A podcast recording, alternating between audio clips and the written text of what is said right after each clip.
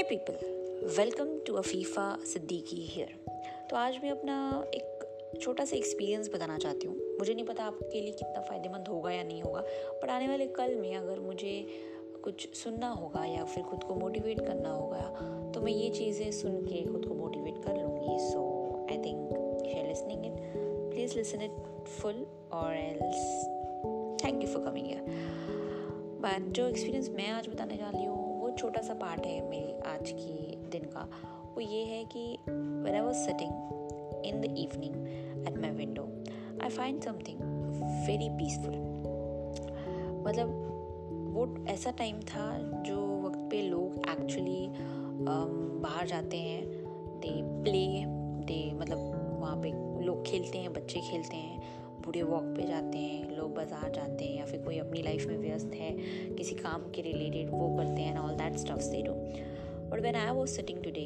I find no one there नीचे कोई नहीं था, सिवाय एक दो अंकल थे जो अपना काम कर रहे थे related to gate and all that उनका कुछ काम था। बाकी कोई था ही नहीं। मतलब कोई नहीं था। जो बच्चे भी आते थे अक्सर रोज़ वो भी नहीं थे खेलते हुए नहीं दिख रहे थे। There was full plain nobody was there on their windows because मेरी बिल्डिंग के सामने दूसरी बिल्डिंग है तो फ़र्स्ट कोई नहीं था बिल्डिंग में कोई देख मतलब लाइक बिल्डिंग पे खिड़की पे कोई नहीं बैठा था। एंड uh, हमारे यहाँ पे कुछ पेड़ हैं जो हवा देते रहते हैं। लाइक हवा ही नहीं है फ़र्स्ट मतलब झूलते रहते हैं हवा ऐसे पत्ते। हिला रहे थे, हल्की सी हवा चल रही थी एंड सूरज का रिफ्लेक्शन पड़ रहा था मुझ पर। And was giving me so much peace आपको लगेगा कि ये तो सबके साथ होता है। But at that moment I was thinking कि ये जगह पे ऐसे बैठ के मैं पूरा दिन बिता सकती हूँ। अगर यही लाइक अगर दोपहर ना हो तो बिकॉज़ दोपहर की धूप बहुत ज़्यादा यू नो होती है तो सहन नहीं होता है। बट वो जो शाम का पल था ना, वो पाँच दस मिनट जब मैं बैठी थी, वो ऐसा लग रहा था कि यार ये पैसा, ये सब कुछ के पीछे जो हम भाग रहे हैं it's really very temporary the main peace which we get is from nature it nature आपको सब कुछ देगा। ये बहुत सही है नेचर आपको सब कुछ देगा। और मुझे भी लगता है कि मुझे भी देगा जो मैं चाहती हूँ। बट जब नेचर को आप देखने बैठते हो ना, वो बहुत खूबसूरत है, बहुत खूबसूरत है।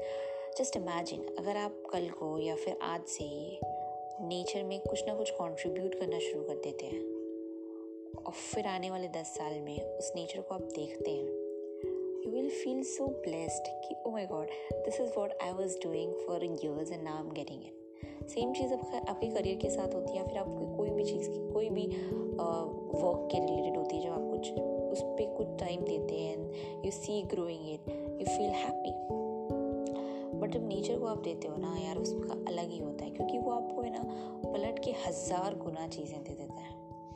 And it's make you feel peaceful and ये जो मतलब होता है ना पीसफुल का ये बहुत इंपॉर्टेंट होता है.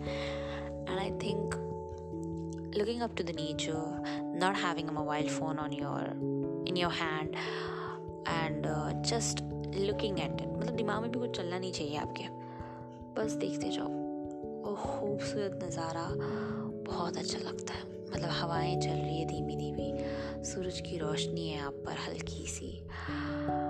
और आप सिर्फ़ उस आसमान पर देखते जा रहे हैं, जहाँ बर्ड्स यहाँ वहाँ जा रहे हैं, अपनी आवाज़ कर रहे हैं। चलो मान लो बच्चों की आवाज़ खेलती हुई सुनाई दे दी।